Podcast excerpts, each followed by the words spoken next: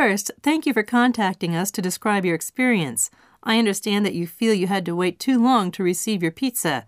Because our policy is to deliver pizzas in 45 minutes or less, and that was the case here, unfortunately I cannot do anything for you regarding the wait time. Please plan on that basis when you call to place your next order.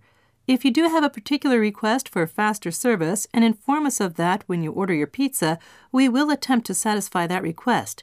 We will not, however, be able to guarantee service in less than 45 minutes. Please remember to call early next time. Thanks for the opportunity to serve you.